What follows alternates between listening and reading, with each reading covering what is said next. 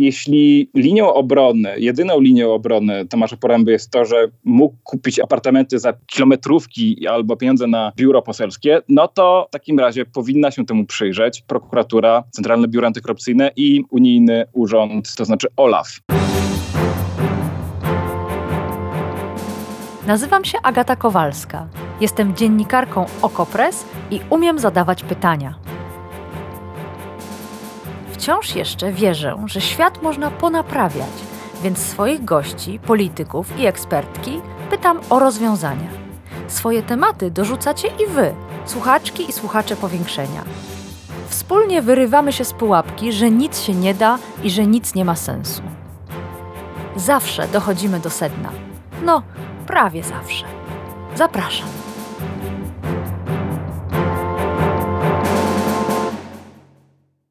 Dwa tysiące siedemnasty. Mieszkanie o powierzchni 63,7 albo może to 1 metra kwadratowego, 125,5 metra kwadratowego i 116 metrów kwadratowych, czyli trzy mieszkania. Adres oczywiście ukryty o wartości 400 tysięcy złotych, 250 albo 2, 200, chyba 250 tysięcy euro i 140 tysięcy euro.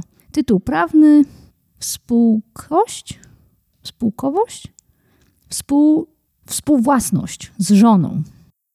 2018. Mieszkanie o powierzchni 125,5 m2, 150 albo 159 m2 i 116 m2 o wartości 200 tysięcy euro. 220 tu przekreślone, zmienione, ale w każdym razie chyba 220 tysięcy euro i 100 to jest chyba dwójka 120 tysięcy euro. Tytuł prawny, spółkość, czyli pewnie znów współwłasność z żoną. To fragmenty dwóch oświadczeń majątkowych europosła Tomasza Poręby z Prawa i Sprawiedliwości. Na bazgrane, ale to standard, a czytane i analizowane przez Daniela Flisa, dziennikarza śledczego Okopres. Po co je czytał? Co w nich znalazł? O tym śledztwie we współpracy z frontstory.pl posłuchacie dzisiaj w powiększeniu. A gościem powiększenia jest oczywiście Daniel Flis, który wraz z Maszeńką Bacić z Chorwackiego Centrum Śledczego Osztro opublikował artykuł śledczy Luksusowe apartamenty posła Poręby ujawniamy milionowe transakcje polityka PiS. Artykuł znajdziecie oczywiście na Okopres i koniecznie go przeczytajcie, jest tam mnóstwo ważnych szczegółów. Dzień dobry Danielu. Dzień dobry. Zacznijmy od Tomasza Poręby. Czy to jest ktoś ważny w Prawie i Sprawiedliwości? Jeszcze niedawno był to ktoś bardzo ważny do niedawna, do czerwca, był szefem sztabu wyborczego Prawa i Sprawiedliwości, czyli odpowiadał za prowadzenie kampanii, za pomysły na kampanię i za ich realizację. Jest też europosłem Prawa i Sprawiedliwości od 2009 roku. Przy Europarlamencie szefuje think tankowi EKR, takiej fundacji, która otrzymuje pieniądze głównie z Unii Europejskiej. Ma budżet prawie 2 miliony złotych. No i przede wszystkim jest też ważnym politykiem e, na Podkarpaciu, skąd startuje do Europarlamentu. Uzyskuje tam rekordowe wyniki. W ostatnich wyborach głosowało na niego 37% głosujących w tym regionie. To był rekord w skali Polski. Powiedziałeś, że do czerwca był szefem kampanii Prawa i Sprawiedliwości. Dlaczego już nie jest? Czy coś wiemy? Nie jesteśmy pewni, dlaczego zrezygnował, bo to on dosyć nagle i jak wynikało z nieoficjalnych informacji, z przecieków, wbrew woli kierownictwa, nagle zrezygnował. Być może miało to związek z krytyką, jaka na niego spadła na początku kampanii wyborczej, za to, że PiSowi słabo szło albo za to, że Platformie przynajmniej w tamtym momencie całej opozycji szło jakby trochę lepiej. Tuż przed rezygnacją PiS e, wypuścił taki spot e, mający zniechęcać do udziału w marszu organizowanym przez opozycję. W tym spocie wykorzystano zdjęcia z Auschwitz, co uznano wtedy za skandaliczne. Ale być może powody były jakieś inne. Artykuł, który opublikowaliśmy w Okopres dotyczy tego, że pan Poręba wraz z żoną ma kilka apartamentów luksusowych w Chorwacji. I tekst jest utrzymany w atmosferze afery. Na czym polega afera, że ktoś ma luksusowe e, apartamenty na wynajem w Chorwacji czy gdziekolwiek indziej? Samo posiadanie apartamentów jeszcze nie jest aferą. Afera ma no, dwie warstwy. Pierwsza polega na tym, że nie wszystkie informacje dotyczące tych apartamentów Tomasz Poręba zawarł w oświadczeniach majątkowych. W oświadczeniach majątkowych, które posłowie do Europarlamentu, podobnie jak polscy posłowie, muszą spowiadać się obywatelom z posiadanego majątku. I tego, który posiadają sami i wspólnie z małżonkiem. I tutaj okazało się, że są pewne luki, niedociągnięcia, błędy, albo nawet po prostu fałsze. Najpoważniejsze fałsze, czy czy właśnie braki, które odkryliśmy, to brak wpisania do oświadczenia majątkowego pożyczki na prawie półtora miliona złotych. Pożyczki, którą małżeństwo Porębów udzieliło swojej firmie na zakup jednego z tych apartamentów. Tego apartamentu też nie znajdujemy w oświadczeniach majątkowych, więc obywatele nie mogli się dowiedzieć z oświadczeń, że poseł Poręba ma luksusowy apartament za półtora miliona złotych, ani że miał pieniądze na mm. tak drogi apartament. Mm. Poza tym odkryliśmy jeszcze kilka innych mniejszych luk, między innymi to, że wartość innego apartamentu znacznie zaniżył, o 35% i nie wiadomo dlaczego, bo nie odpowiedział na nasze pytania. Ale oświadczenia majątkowe są przez posłów traktowane w sposób dalece niepoważny, wypełniane byle jak długopisem, bez uważności, często właśnie z pominięciem ważnych elementów albo nieprawidłowymi kwotami. Czy naprawdę w tym przypadku jest to jakoś znacząco poważniejsze, czy też może się po prostu czepiamy? W tym przypadku jest naprawdę dużo mniejszych lub większych niejasności i błędów w oświadczeniach majątkowych. Nawet nie wszystkie wymieniamy, choć wymieniamy ich dużo, ale kilka z nich jest naprawdę na tyle poważnych, że powinno się nimi zająć Centralne Biuro Antykorupcyjne. Właśnie ta pożyczka, o, o której wspomniałem, to jest aż półtora miliona złotych. Zaniżenie wartości mieszkania i to w kolejnych oświadczeniach to zaniżanie było tym większe, bo wartość e, pierwszego apartamentu, który kupił na Chorwacji, w rzeczywistości, jak ustaliliśmy, rosła, a w oświadczeniach majątkowych poręby malała. W końcu sprzedał apartament za dużo wyższą cenę niż ta, którą podawał w oświadczeniach majątkowych. Za składanie fałszywych oświadczeń majątkowych grozi więzienie. To jest takie same przestępstwo jak e, składanie fałszywych zeznań przed sądem. I o tym, czy poręba świadomie i z premedytacją oszukał w oświadczeniach majątkowych, o tym może stwierdzić prokuratura, później sąd. My wskazujemy tylko na poważne luki, poważne błędy w, oświadczeniach i to należy wyjaśnić. Poręba nie wyjaśnił żadnej z tych wątpliwości, co świadczy na jego niekorzyść. No właśnie, a propos wyjaśnień, po opublikowaniu tekstu w OkoPress odezwał się nie kto inny, tylko Tomasz Poręba. Odezwał się na Twitterze i napisał tak. Gratuluję OkoPress śledztwa. I tutaj małpka trzymająca się za uszki. Wszystkie moje inwestycje finansowe są zawsze tylko ze środków własnych. Są dobrze udokumentowane, łatwe do zweryfikowania i skrupulatnie wpisywane do oświadczeń majątkowych.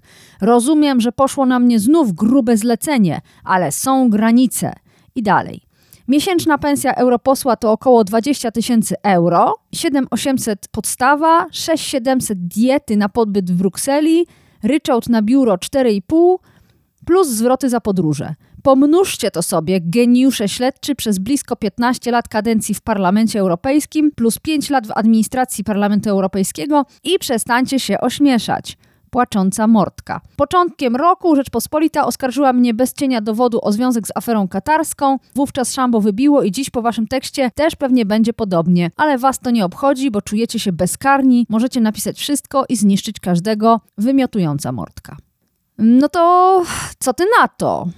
Cóż, my wszystko bardzo dokładnie policzyliśmy. Mogę zapewnić, a po szczegóły odsyłam do tekstu. Można sobie rozwinąć tam takie tabelki, w których pokazujemy, jak sumujemy dochody poręby w trzech wybranych latach, w których kupował trzy apartamenty i jak też ubywały jego oszczędności w tych latach. Zestawialiśmy to z prawdziwymi wartościami jego nieruchomości, które były wyższe niż te, które deklarował. I wychodziło nam, że biorąc pod uwagę jego deklarowane dochody, czasem nawet nie wystarczałoby mu na zakup tych nieruchomości, nie mówiąc już w ogóle o środkach na utrzymanie swojej czteroosobowej rodziny. No ale zaraz, zaraz, może miał oszczędności na koncie w takich wysokościach, tylko chyba powinien wtedy też je wykazać w oświadczeniu majątkowym. Tak, tak, oszczędności też braliśmy pod uwagę, bo wykazywał je w swoich oświadczeniach, ale właśnie liczyliśmy i ubytek w danym roku w jego oszczędnościach, bo porównywaliśmy rok do roku, jak się zmieniają, mm. i jego dochody. Mm -hmm. Także mimo, że na jego koncie zostawały pieniądze, to z oświadczeń majątkowych można było wyczytać, albo przynajmniej powinno dać się wyczytać, ile pieniędzy wydał w danym roku. Kiedy zestawialiśmy kwoty całorocznych wydatków według oświadczeń majątkowych z wartościami nieruchomości, okazywało się, że nie wystarczało mu pieniędzy na te zakupy. Albo na życie. Tam zachęcam Was, zajrzyjcie do artykułu, Albo gdzie wedle wyliczeń autora i autorki po prostu w tym momencie pan Poręba miałby na apartament albo na jedzenie. Bardzo ciekawy głos pojawił się ze strony Krzysztofa Izdebskiego, który pracuje w Fundacji E-Państwo, zajmuje się m.in. przejrzystością życia publicznego, który odniósł się do tego tweeta Tomasza Poręby i zdziwił, że pan poseł przeznacza ryczałt na biuro poselskie i diety na życie w Brukseli na prywatne cele, bo rzeczywiście Tomasz Poręba wyliczał swoje dochody, włączając w to te pieniądze, które Parlament Europejski daje posłom na konkretne cele, czyli na przykład na podróże, na mieszkanie w Brukseli czy utrzymanie biura poselskiego. Czy słusznie Izdebski zwraca uwagę, że, że to jest podejrzane? Bardzo słusznie. W naszych obliczeniach do dochodów Tomasza Poręby wliczaliśmy jego podstawową pensję w Europarlamencie i dietę nieopodatkowaną, którą powinien wykorzystywać na życie w Brukseli i Strasburgu w trakcie wykonywania pracy, ale no, w praktyce może wykorzystywać dowolnie. Natomiast nie braliśmy pod uwagę wydatków na biura poselskie. 50 tysięcy euro dostaje europoseł na biura poselskie. Tomasz Poręba ma w Polsce dwa takie biura i nie braliśmy pod uwagę zwrotu kosztów, podróży, bo to nie są pieniądze, którymi może dysponować swobodnie, a już na pewno nie może ich wydawać na apartamenty. Także jeśli linią obrony, jedyną linią obrony Tomasza Poręby jest to, że mógł kupić apartamenty za kilometrówki albo pieniądze na biuro poselskie, no to w takim razie powinna się temu przyjrzeć prokuratura, Centralne Biuro Antykorupcyjne i Unijny Urząd, to znaczy OLAF, który zajmuje się takimi sprawami. Hmm. Jeszcze jeden wątek z tego tweeta Tomasza Poręby. Napisał: Rozumiem, że poszło na mnie znów grube zlecenie. Co ty na to? Dlaczego zajęliście się akurat porębą? Kto, kto zlecał? Poręba łączy to grube zlecenie, które my dostaliśmy z wcześniejszym tekstem Rzeczpospolitej z lutego tego roku, w którym Rzeczpospolita napisała, że Tomasz Poręba był członkiem takiego nieformalnego towarzystwa przyjaciół Kataru i spotkał się z dyplomatą Kataru kilka lat temu, w związku z czym może być obiektem śledztwa prowadzonego przez belgijską prokuraturę w sprawie korumpowania europosłów przez m.in. Katar. Poręba zaprzeczył, że w jakikolwiek sposób prokuratura się nim zajmowała, nie, nie był, twierdzi, że nie był przesłuchiwany. Jedyny prawdziwy związek między tamtym grubym zleceniem, a naszym grubym zleceniem jest taki, że rzeczywiście wtedy zainteresowaliśmy się poważniej panem Porębą i no to był początek naszego śledztwa właśnie w lutym 2023 roku. Ale jak myślisz, dlaczego Poręba uważa, że tego typu teksty są wynikiem zlecenia i czy w ogóle domyślasz się, kogo ma na myśli? Kto to miałby niby go ścigać? Jego własna partia? Opozycja? Nie wiem.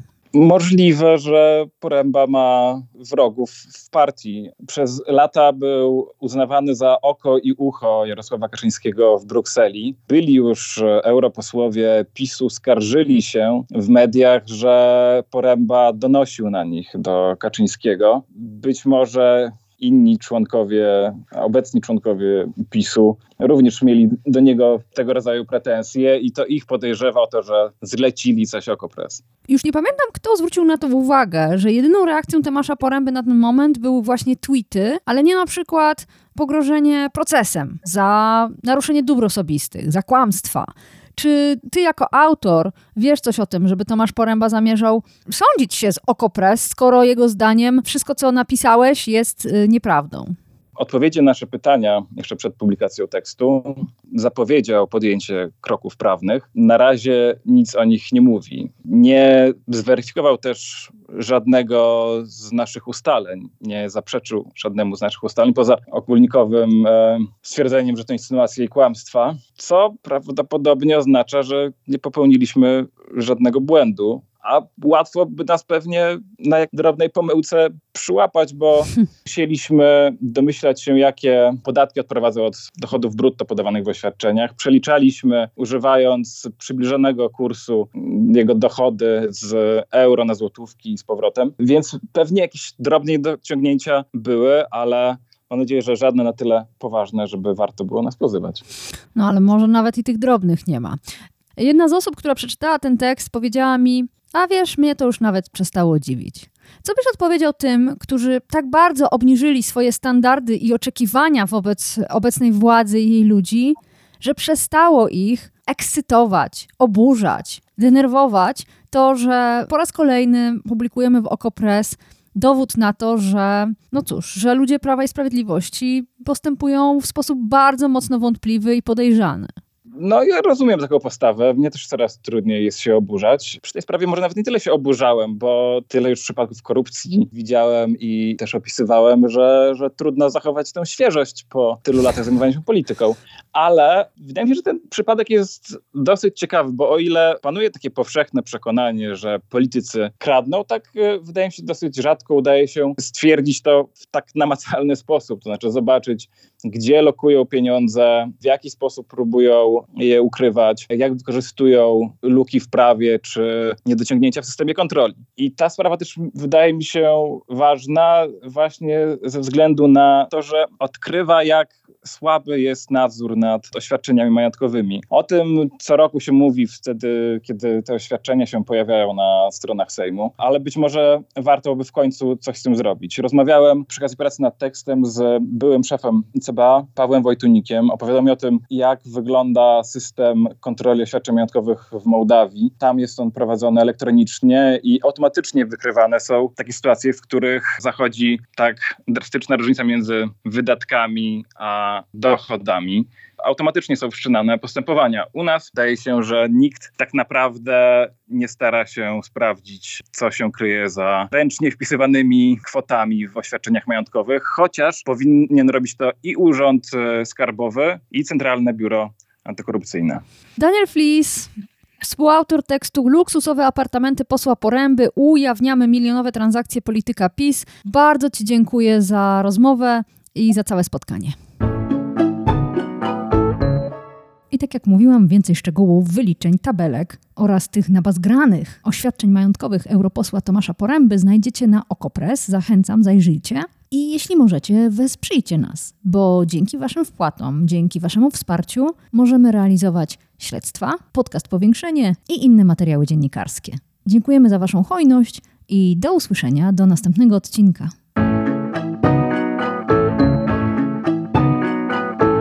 To było Powiększenie, podcast Agaty Kowalskiej. Produkcja Bartosz Weber.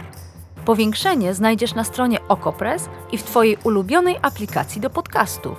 Masz pomysł na temat albo komentarz? Napisz do mnie agata.kowalska małpaoko.press. Stałych darczyńców zapraszamy na grupę Okopres na Facebooku Twoja okolica. Tam też toczymy dyskusje o świecie i o podcaście. Dziękujemy za Wasze wsparcie.